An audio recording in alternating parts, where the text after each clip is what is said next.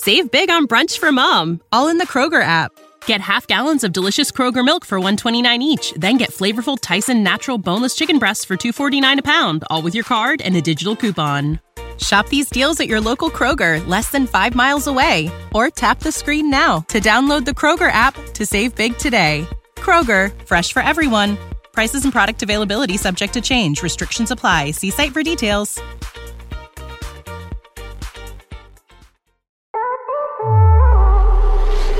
Hey, friends. This is Matthias Roberts, and you're listening to Queerology, a podcast on belief in being. This is episode 112. What can I name? What do I find worthy of naming? What language do I use to name things around me? What language do I use to name things that aren't around me? Reclaiming language within that. What names do I choose not to use? Chavonn Williams Shen is a poet, artist, educator, and activist. They were a first runner up for the Los Angeles Review Flash Fiction Contest and a Best of the Net award finalist. They were also a Pushcart Prize nominee, a winner of the Loft Literary Center's Mentor Series, and a fellow with the Givens Foundation for African American Literature. A Tin House and VONA Workshop alum, their poetry and prose has appeared in Diode, Anomaly, Cosmonauts Avenue, and others. And when they're not teaching with the Minnesota Prison Writing Workshop, they can be found in their house obsessing over their plants. Y'all, Chavonn reached out to me um, probably two months ago with a little poem they had written inspired by queerology. And, and I read the poetry, immediately started Googling, and, and was like, we need to get Chavonn on the show. And so today is that day. This is a really lovely conversation about using art as a practice of resilience as a practice of resistance.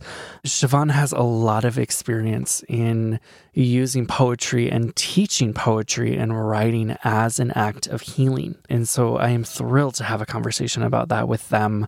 As far as announcements, I just got word from the folks over at QCF conference that they have set up a code for Queerology listeners to get $10 off the virtual all access pass which is currently $65. So that means you can get it for $55 using the code Queerology2021. That's Queerology2021. All of the details for the conference are over at qcfconf.org. You'll also hear an ad for it in the middle of this episode. So, Queerology 2021, $10 off. And that's it. So, let's go ahead and dive in. Chavonn, hi, welcome. Hello. I am so excited to have you on the show today. Thanks for joining me. Thank you for having me here. It's such an honor. Yeah. So, so to start, this is the question I ask everyone: How do you identify, and how would you say that your faith has helped form that identity? I love this question so much. I identify as pansexual, genderqueer, Christian. I identify as a Minneapolitan from Minneapolis. I identify as 1.5 generation Minnesotan. My dad's from Mississippi and my mom was born here, but all her siblings and her parents were raised in Birmingham, Alabama. So having one foot in the north and one foot in the deep south. And I identify as a storyteller. I think that's my most prominent identity. I make a living teaching and writing poetry and performing it, but ultimately, I feel like it's all storytelling my dad growing up in the deep south and hearing the stories that he told me about his childhood and stories about my grandparents and my great great grandparents a lot of them get worked into my poem. And it just him telling me those stories in the way that he takes these familiar stories from history but remixes them to fit his own terms to fit his needs is something that I've taken with me as a as a Christian. Just what is this typical story and how can I remix it to fit my needs in ways that are appropriate for my identities? What ways can I see this ancient text and see the stories in it? And what ways can I insert myself into this ancient text rather than just seeing it as just a really old book? I love that, and, and I would love to hear maybe some of your journey with that. Like, what what, what has that looked like, and, and, and have you always kind of been in this this space of of really kind of looking, kind of playing with the text, um, or or has that shifted throughout your life? Yeah, when I was really little, my parents would uh, read a story to me and my sister every night. So, well, read in quotations. My mom would actually get the books and read it, versus my dad would read a sentence for the book and then get bored of it and then start making up his own ending and his own characters. and when I was little, I would get so mad, like, Dad, that's not how Snow White goes. That's not how mom reads it. And just as an adult, I can appreciate it. Like, hey, what if Snow White actually had, like, was best friends with Rapunzel and all this stuff? I feel like the stories that I was given, I was able to make them, or I was taught to make them more malleable from a very, very young age. And as I started to explore art as more serious career rather than just a hobby, I was able to reach back into those childhood skills of, or the skills that I was able to foster of malleability and adaptability within storytelling. So to circumnavigate, I think that's a word, to your original question, I would say that it's been with me for a really long time. I love that. Like, like I, I'm, I'm imagining both like I imagine both the, the maybe the delight of having your dad kind of play with those stories, but also that I mean what you said, that sense of like that's not what's on the page. Like both of those things together is such a, a beautiful image. And it sounds like you're kind of taking that as inspiration, as a practice even, and, and bringing that into your life now. For sure. So you're a writer, you you teach writing, you, you do poetry. How did you get into that work? Funny story. I remember when people would ask me what I wanted to be when I was like seven, eight, nine, ten, and I would say a ballerina, writer, astronaut in that order. Ballerina, writer, astronaut. and I am not the best dancer, so that definitely didn't happen. Um, but the writing part. I was in my school newspaper, my middle school newspaper, an editor for that way back in like fifth and sixth grade. And then I was the editor of my high school newspaper from like really ever since I got there. And just writing had been a very clear career path for me. And suddenly, when I became a senior, I was convinced that writing should be a hobby, that it should be something kept in the corners, kept aside cast aside and the real career should be science. So all of my college application essays were on cognitive science and neuroscience and philosophy. And I had said that, you know, we can name Jupiter's moons, but we don't have a chemical equation for love. And we can name the depth of the ocean, but how can we measure intelligence and all these really lofty ideals? And I remember when I declared my major, the spring term of sophomore year, as a circum, or I was about to use circumnavigate again. It's a um, great word. it's like a word that gets stuck in your brain, kind of circumnavigates right, right. your brain. Cogsci, another word that starts with C. when I declared cog sci, cognitive science and psychology, I remember my mom and my sister being like, wait, what are you doing? You're not doing English? Why? like, what are you doing? You love writing. And then I'm like, I love it, but not enough to give me a steady career path. And fast forward, fast forward after I graduated undergrad and I was working at a tech center um, doing some youth engagement work, um, combining STEM stuff and art, but it was still like very visual arts based or um, graphics based, but nothing really writing related, nothing really poetry related. And I mean, it made money, but I was very, very unhappy and bored. And I had started talking to some people and I remember I was on Facebook just scrolling through one night, and one of my friends had poetry show, but it was one of those things where you mass invite people. So it was like probably 300 invites to the same poetry show. And I thought, like, oh, it's a Saturday night. I don't really have anything to do. So I went and I saw her perform through this fellowship, Givens Foundation for African American Literature. And I really wanted that. Like, I wanted to be in that community. I wanted to be on that stage and reading and writing. And the application for the fellowship had passed when I had went to the, per- the performance, but I went to the director like, "Can I please apply?" And she let me apply. And then from there, I heard of this other fellowship at the Loft Literary Center, and I applied for that, and I got into that.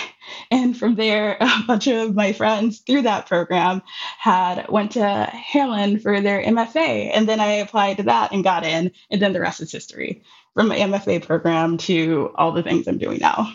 I love that. Even as you talked about like these questions that you had in mind as you were going into your degree like that you, you can name the we can name the moons of jupiter but we don't have an equation for life like even that sounds poetic like those are like such poetic questions I can't achieve it. I, like I, I love it, um, and, and, it's interesting to me because in your undergrad, like you, you did a lot of work around. And correct me if I'm wrong, but like a lot of work around poetry as a, a way to heal trauma. Am I understanding that right? Did I did I read oh, that well? Sure. Yeah, I, I would yeah. love to hear about that because because you still are doing work with poetry. Like yeah, yeah. I saw that kind of as a loophole. Like, okay, now I'm doing a bunch of brain stuff, but I can kind of sneak in some poetry, kind of sneak in some art. So my senior thesis was, yeah, poetry therapy helping um, heal survivors of sexual assault and intimate partner violence. And I had worked on that thesis for a year, gathering sources and doing an entire peer lit review. Um, and this whole time, I, as I was doing the research, um, trying to get to the, trying to find the conclusion of whether poetry therapy does happen or does help people. In the back of my head, I'm like, duh, of course it helps people just duh why do i need research? Why do i need to read these journals to validate what i already know? So yeah i already knew that poetry was a healing force but i didn't think that it could apply to my life as much. Like you can use it in this business setting this scientific setting but could i write as a living without using psychology or cognitive science as the overarching career, then no, that would be a big no no. So you move from that kind of place of that would be a big no no to, you know, eventually getting your MFA. And, and now, I mean, you are doing it as a living. And this, this question, like you teach about like using poetry as a form of protest, like like queer poems of protest. You're talking about poetry being being places of healing. Like I, I'm thinking even in just like the the like here and now of this moment like like we're recording this the day before the election and, while the now like once this airs everyone will know what happened um but like we're in a place though of like the election isn't going to solve everything and so these ideas of protest, these ideas of healing, tell me about what you know. like that's a big question. but on these themes. I feel like I know I'm not the only one to say these things, but when it comes to these big protests, uplifting marginalized voices, there are always those within the corners that are left, such as queer people within the movement for Black lives? What about queer Black lives? What about my life? How does that fit into the overall movement without me having to constantly advocate for myself when it should be an overarching theme on very, very public platforms? So I taught the class Queer Protest Poetry a couple years ago, thinking about, yeah, just protest, the themes of protest, the themes of art in protest but how there are always voices who will be shouting, but have to fight extra hard to be heard amongst all the other things that are happening. Could you read for us some of your poetry? Oh, read some of my poetry? I would love to hear it. Yeah. okay. This is a poem that I wrote about my grandma, my dad's mom. It's called To Be Soft. My grandmother's hands were like figs dried in a Mississippi summer. Her scars read like love notes, calluses born in cotton fields, mason jar lid imprints on her palms, freckled pricks from needles left in purses, burns near her right wrist. She was slow with chicken grease.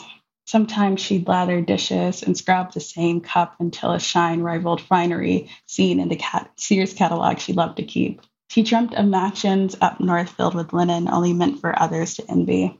Her help would press stubborn shirts and fetch her coat if the wind even whispered a frost. They'd rub lavender on her hands until she was soft as watered earth.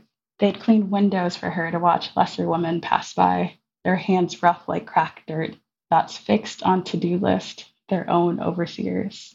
Hmm. There's such like beauty and yearning in those words. For sure. When I wrote that, I had wrote the last stanza, the well, I wrote the first lines and the very last lines of the poem the first, and then everything else, the middle part, came way later. So my grandmother's hands were like figs dried in Mississippi summer. And then she'd clean windows for her to watch lesser women pass by. Lesser women pass by, their hands rough like cracked dirt, their own overseers. I thought a lot about my, I was trying to zero in on a very specific body part and what stories a body part can tell. Going along with that storyteller theme, just how so many stories live in our bodies, but some stories live in very specific parts. And hands, there's so much you can talk about hands and seeing people's professions, what they like to do. My mom, she would take me when I was way younger, at least once a month to get my fingernails painted. And that's what I think about her hand. And I remember she would let me pick out the colors for her sometimes. I would pick out the colors based on their names, the name of the paint. So, yeah, like egg yolk yellow or midnight blue. And those colors help inform the way that I wanted to see the world. Why do I have to say yellow? Why do I have to say blue? Like midnight blue. but going back, uh, that was gigantic tangent, but still poetry, still poetry related. Just my grandma's hands and um, yeah, just all the things you can tell about somebody with hands, with their hands, what they like to do, their profession, um, who they are in ways that words can't. So I was trying to capture this feeling, like the physicality of a body part in words. And I think I did a good enough job, but I kind of just, I want to have a picture of my grandmother's hands and just be like, okay, this is the poem. You mentioned a bit ago, I don't I don't think you quite use this exact language, but but kind of how poetry can be a place of, of, of where you're like carving out space for yourself. Would you use that language or would you use different language for it? Yeah, for sure. When you had said that, the first thing that came to mind is like whittling, how you have this block of wood and you're just like carving away at it how you have all this other stuff going on, all this these big issues, other parts of identity. And with poetry, you just like get that knife and you just kind of chip away at things until like, you get you get the image or get the feeling that you're trying to capture. And sometimes you have a bunch of splitters on that wood, and sometimes you don't quite capture it. And sometimes you end up like making a wrong cut or sliver and how that can distort the image. But ultimately, I do feel like it's a different way of carving space for yourself. I don't know if that quite answered your question. I just really focused in on the image on what you said carving. And then i automatically started thinking of literal carving. Yeah i mean i really like that image of, of like i mean because in some ways it, it is literal carving. Like like you said like i mean you mentioned like in movements like for, for racial justice you're, you're like well what about black queer people? Like like there's this sense of where you're like actually physically carving and saying like no i i am here too and what i mean like when, when we think about whittling or, or carving like that there's a lot of work involved in that like like it's not an easy task so I, am rolling with this metaphor now too but i mean I, like does does that feel true yeah, you were able to connect the dots in ways that I didn't see. so I'll roll with what you said. okay, cool. Great. Y'all, I'm so excited to be going to Q Christian Fellowship's first ever virtual conference happening January 7th through 10th in 2021 listen to this keynote lineup. Father Richard Rohr, Dr. Robyn Henderson Espinoza, who's been on Queerology many times, Dr. Emilie Townes, and Reverend Mpho Tutu Van Furth. that's Desmond Tutu's daughter. You'll have the opportunity to hear from and connect with LGBTQ plus Christians and allies from all over the world. QCF Conference is an annual gathering where hundreds of LGBTQ plus Christians and allies gather for worship, fellowship, workshops, affinity gatherings, and to experience the fullness of God's love and affirmation through each other. I'll be recording a live episode of Queerology. Kevin Garcia and I are hosting an after hours game night that's going to be wild. and we're also doing a workshop together about overcoming shame and bad theology. It's more than just a conference. QCF is catalyzing a movement. Virtual all access registration is just $65, making this the most accessible conference ever. To find out more, visit qcfconf.org and sign up today. That's qcfconf.org. Can't wait to see you there. This idea of carving out spaces for ourselves, I mean, uh, as queer folks, at least to me, like there's there's a sense of familiarity of what is like at least you know my queerness to, to carve, um, but but you're bringing in, I mean, I mean, so many other experiences, being black, being gender queer, and and and like all these other places where you have to quite literally carve, and and, and you're using your poetry in a way. Tell me if this feels true. You're using po- your poetry in a way. You're writing in a way to take up ground, to claim space. I, I would love to hear about that. that. That's such an abstract question. Does that take you anywhere? I thought of a class that I had taught a couple years back called Reclaiming Language, how Writers for Color have used these really traditional and by traditional, I mean European, Western traditional poetic forms and how they were able to tell their own messages by reclaiming it. And that's just a different way to carve out space, reclaiming language. And I think about ways that I am reclaiming space I thought of, well, I'm teaching a composition writing class right now, and I am carving out space by throwing out all the queer writers of color and just disabled writers and all the marginalized folks I can within this class and trying to somehow tie it into writing and composition. But yeah, I think of that as a way of carving out space even on Facebook, how what I post, different writers, different artists, yeah, that's another way to carve out space, reclaim space. It seems like there's a, I mean, there's there's obviously an intentionality to it, but but like a practice to it as as well. I would love to hear. I mean, I mean, for folks who are listening to this, and, and for myself, so maybe I shouldn't even put that on folks who are listening. For myself, I'm curious, like for people who want to, like, start using writing as a tool in the ways that you're you're kind of getting to right now, like exercises, like things that have been helpful for you. Like, what would you recommend? Naming, just the very process of naming what's around you there are times where I have my own creative blockage and then I look at something and try to come up with the weirdest name for it that I can. Same with colors, going back to picking out my mom's nail polish based on the colors, the names of the colors. Like, what's a really, really weird name I can come up for with for this color? And I think from there, you just have such fertile ground to start a writing practice off of just what can I name? What do I find worthy of naming? What language do I use to name things around me? What language do I use to name things that aren't around me? Reclaiming language within that. What names do I choose not to use? My mind is going to, like, in the therapy room, I'll often say to folks, like, our job in this room or one of our jobs in this room is, is to name what is true and, and to not shy away from what is true. And, and sometimes that means facing hard realities, but like that practice of, of actually sitting down and saying, this is actually what's true. It sounds, I mean, we're, we're talking about very different spheres, but they, they sound so similar. Practicing naming. Naming is therapeutic I actually got my first devotional out with our Bible app, which is yes. actually how I found your podcast through just that, random yes. searching on our Bible app.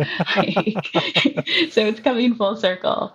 But yeah, I had a devotional that came out last week called Naming God on Our Own Terms and just yeah, renaming and naming yourself, finding new names for God rather than the ones that you've been given, how that itself is healing. We can't necessarily change these past experiences, but our future experiences, how do names shape those? And I had said in the devotional, um, yeah, just one of the very first step for building any relationship is getting a name, knowing somebody's name. So for future relationship building and our spiritual practices within our personal lives, within our art. What ways can we name these things to kind of go off of what you were saying that are true, that are true to us, that are true?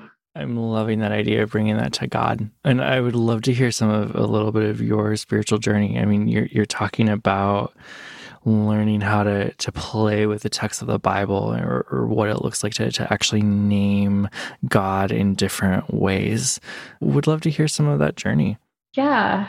I think about a lot of the people in my family are ministers, are products of divinity school, but of the more conservative kind. And I remember I said this in devotional, in the devotional one time, how I had brought up to my cousin, my minister cousin, how God might be a woman, just even might exploring that option. And she started quoting revelations at me, just that one part where at the end, like anybody who adds, are you, do you know what I'm talking about? Like anybody yeah, right, who adds words. Adding to the, right. yeah. Adding or taking away will be like lose all. Yeah. Like basically go to hell, right? Like basically, like yeah. Um, yeah. so that in some ways shut down my journey because what teenager wants to go to hell? Especially when I was already in the process of questioning my sexuality with that, my own gender expression, these things being seen as deviant, these things being called deviant. Just how can I question God? How can I rename God if I'm not even comfortable renaming myself or just calling something what it is? I can't think of the specific expression, but yeah, just naming what something is. If I can't even say that I'm queer, how can I create this entirely new name?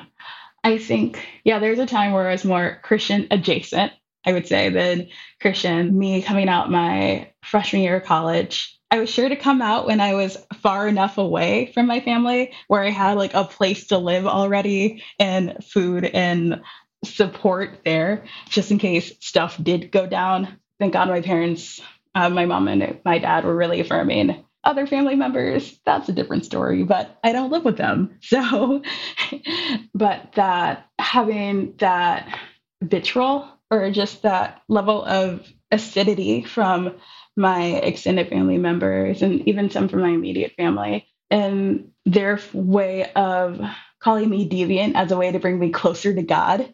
Yeah, just your lifestyle, your lifestyle choices, your partners, they're deviant, but as if naming this thing as bad is somehow going to bring me closer to what is supposedly good. So I didn't completely reject Christianity, but more so if you were to ask me when I was early 20s if I was a Christian, I'd just be, yeah, but it'd be a very non committal yes but it's taking me finding a lot of internet searches. um, just, is it okay to be gay? um, my 21 year old um, Chrome history, just researching that once a week, basically. Yep, yep. Uh, and just finding the sources, finally getting to the sources that are true to me, that speak truth in ways that aren't calling me deviant and making me feel horrible about things I can't change. One, but two, more than just speaking from a place of neutrality, more than just saying you don't make me feel bad, but finding things that make me feel good finding ways to practice my spirituality in places where I can practice my spirituality in ways that uplift me, uh, ways that make me want to you know, you get so happy where you can't contain it. Oh, I love that. I feel like I'm saying I love that a lot. Um, like after everything you say, I'm like, oh, I love that, and I do. I'm glad. I'm glad. It's I'm fully sincere.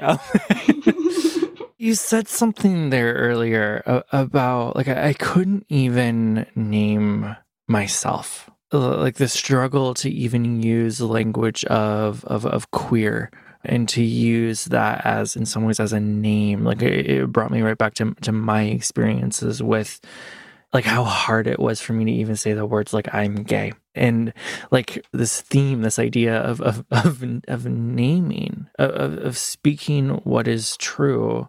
And you're sharing this this journey of of learning how to to use your own names in the face of other people putting words and names deviant like onto you in, in what it's been like to not only reclaim that name but reclaim your your faith, your your spiritual practices.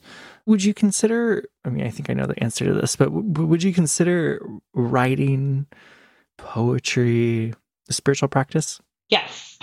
yeah, that's what I thought you were going to say. yes, I've recently gotten a lot better at not being so one track minded. Just thinking, okay, if I write this thing, then it means that I have to send it out into the world. This means that I have to edit it a bunch in order for it to be even remotely considered publishable or something that I'd be okay, yeah, having somebody else share. And I've retracting that and taking a step back, multiple steps back, saying that, okay, why did I start writing in the first place? What, how can I make writing spiritual again? This writing being such a big part of my life and my spirituality being a big part of my life, um, how I would say even a couple months ago, I saw them as way more separate than they are right now.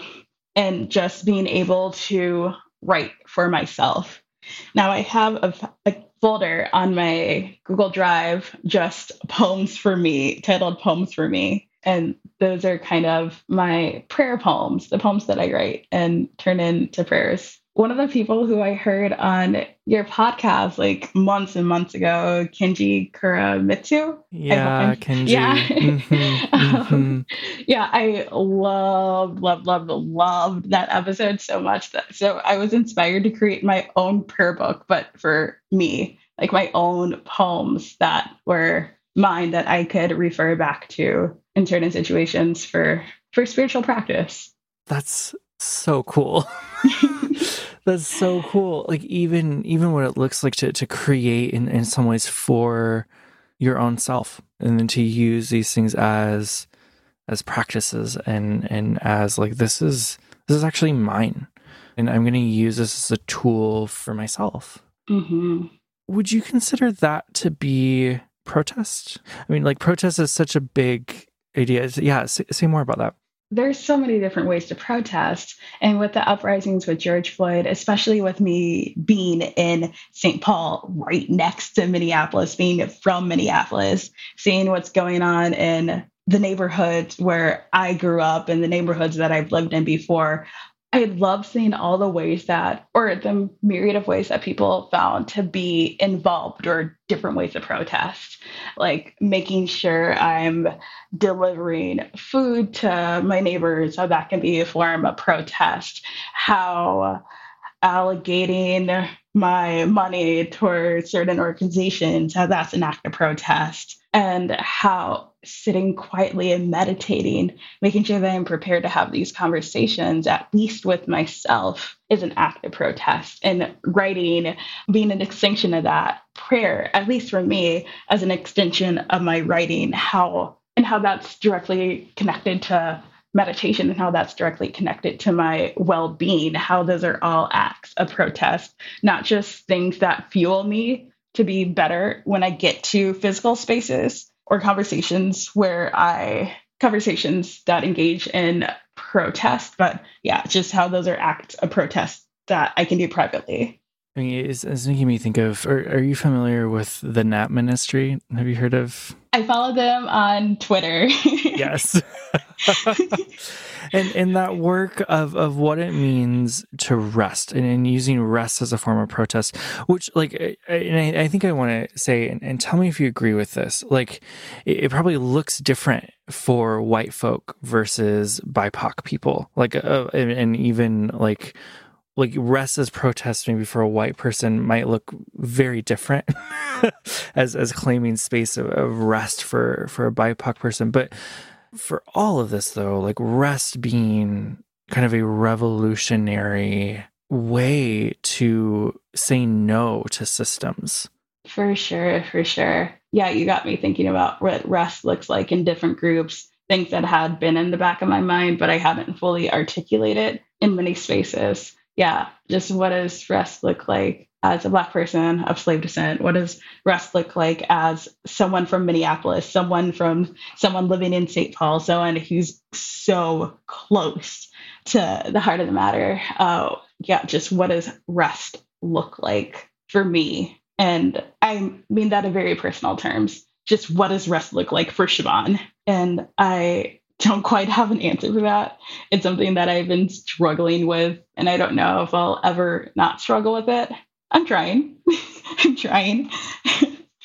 I remember my birthday um, a few years back. My mom was like, Chavonn, I am so proud of you and all the things that you did, um, the place you worked, whatever, whatever. Um, I'm so proud of you. And I told my mom, like, I do these things because I have to. The world won't take me seriously if I don't do this and this and this, if I'm not involved in this and this and this as a Black queer person. There aren't many avenues for quote unquote traditional success. So just overworking myself to get half as much recognition as some of my white peers was just seen as a necessity but my mom responded like, Chavonn, no, you don't.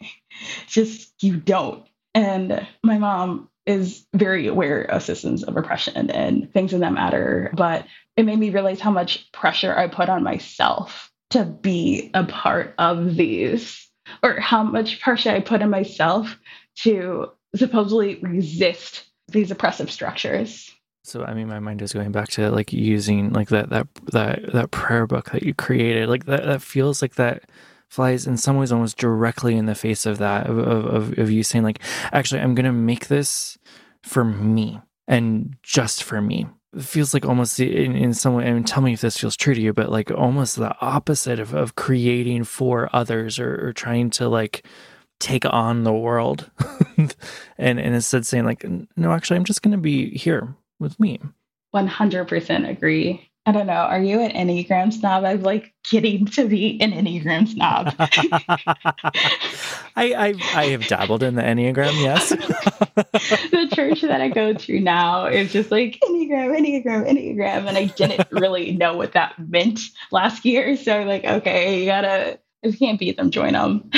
but just like me being type one, wing two, the reformer, just how I really do feel the need to take on the world. And I can't rest if I know that people around me are hurting. And it makes me physically anxious knowing all the problems that are in the world and in my community and on my block and in my own life that are caused by systematic forces of capitalism, racism, all of those combined, or just even interpersonal ones. yeah, interpersonal ones that are independent of those isms.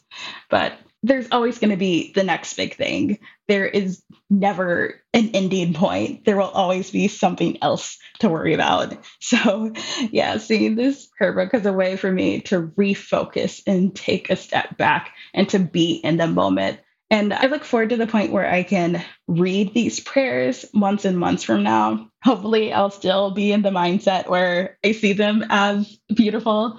I don't know if you know, like all those artists who are like, oh my gosh, I wrote this. It's the most beautiful thing within the first hour. And then two days later, I hate this. This is absolute crap. Why did I even spend time on that?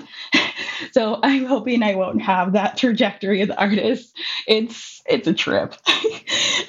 yeah, like I look forward to looking back on these prayers and trying to stay present or finding new ways to stay present in those moments. I mean, I don't want to like put you on the spot, but I would love to hear another poem. You're in luck because Yay. the document I pulled up has two. Yes. Um,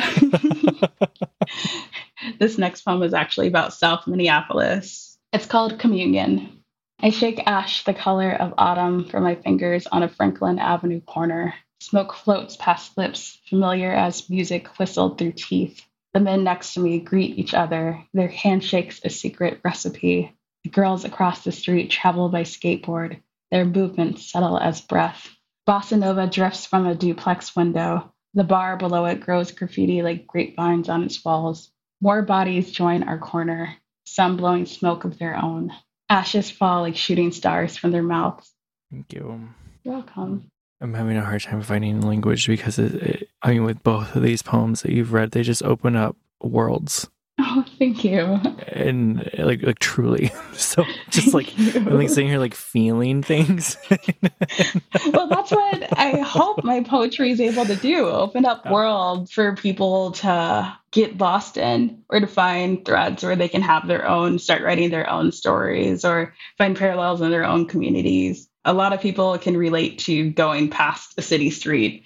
That's not experience that's unique to my life. But uh, me writing about my specific feelings going on Franklin Avenue and the intersection of Franklin Avenue and like going past Cedar Riverside, um, how that feels in my body is to feel different for how that feels in other people's bodies. But if I could somehow make you feel, even for a moment, what I'm feeling when I go down Franklin Avenue, then my job as a poet is I won't say it's done because is it ever really done? But I feel like the poem did what it was supposed to do. Recognizing that we have respective differences with how we experience the world, but allowing you to feel what I'm feeling, not just hear what I'm hearing, not just see what I'm seeing, but the feeling of it in some ways i mean i mean hyper focus feels like a maybe the wrong term but but like the, the the level of specificity that you bring like like there's something that feels so calming uh, maybe like like uh, of the, like I'm, I'm thinking about like this as like a spiritual practice of, of what it is like to take something and just focus on it like you, you mentioned what is it like to name what is around us and this idea of, of taking a moment and, and just exploring that moment, taking a hand, taking a street corner. There's something that feels kind of liberating in that. Yeah, I definitely think there is room for liberation. I don't know if I ever I ever saw that that way when it comes to my poetry. Just the specificity that comes with some of the language that I use, how that in itself can be liberating. I don't know if I paraphrased what you were saying correctly, but that's one of my takeaways. I, I mean, I love it. Like, I, I, I, love it. And how can people find your work, Chavonn? My Twitter, Insta handles, my Facebook is all at Chavonn W. Chavonn W. Shen. Sometimes I forget my own name. so, first name spelled C H A V O N N W, then Shen, S H E N. And that's also my website, chavonnwshen.com. Thank you so much for joining me. This has been lovely. Thank you. I'm glad that I can contribute to some loveliness in this world in this time. You can find out more about Chavonn by going to their website, chavonnwshen.com, and follow them across social media at Chavonn. Queerology is on Twitter and Instagram at QueerologyPod, or you can tweet me directly at Matthias Roberts. Queerology is made possible through its active listeners. To find out how you can become an active listener and keep Queerology on the air, head over to patreon.com slash Matthias Roberts. A really easy way to support the show is by leaving a rating and a review. You can do that right in your podcast app or head to matthiasroberts.com slash review and it'll take you right there. As always, I'd love to hear from you. If you have ideas of what you want to hear on the show or just want to say hi, reach out. I'll get back to you. And until next time, y'all, bye.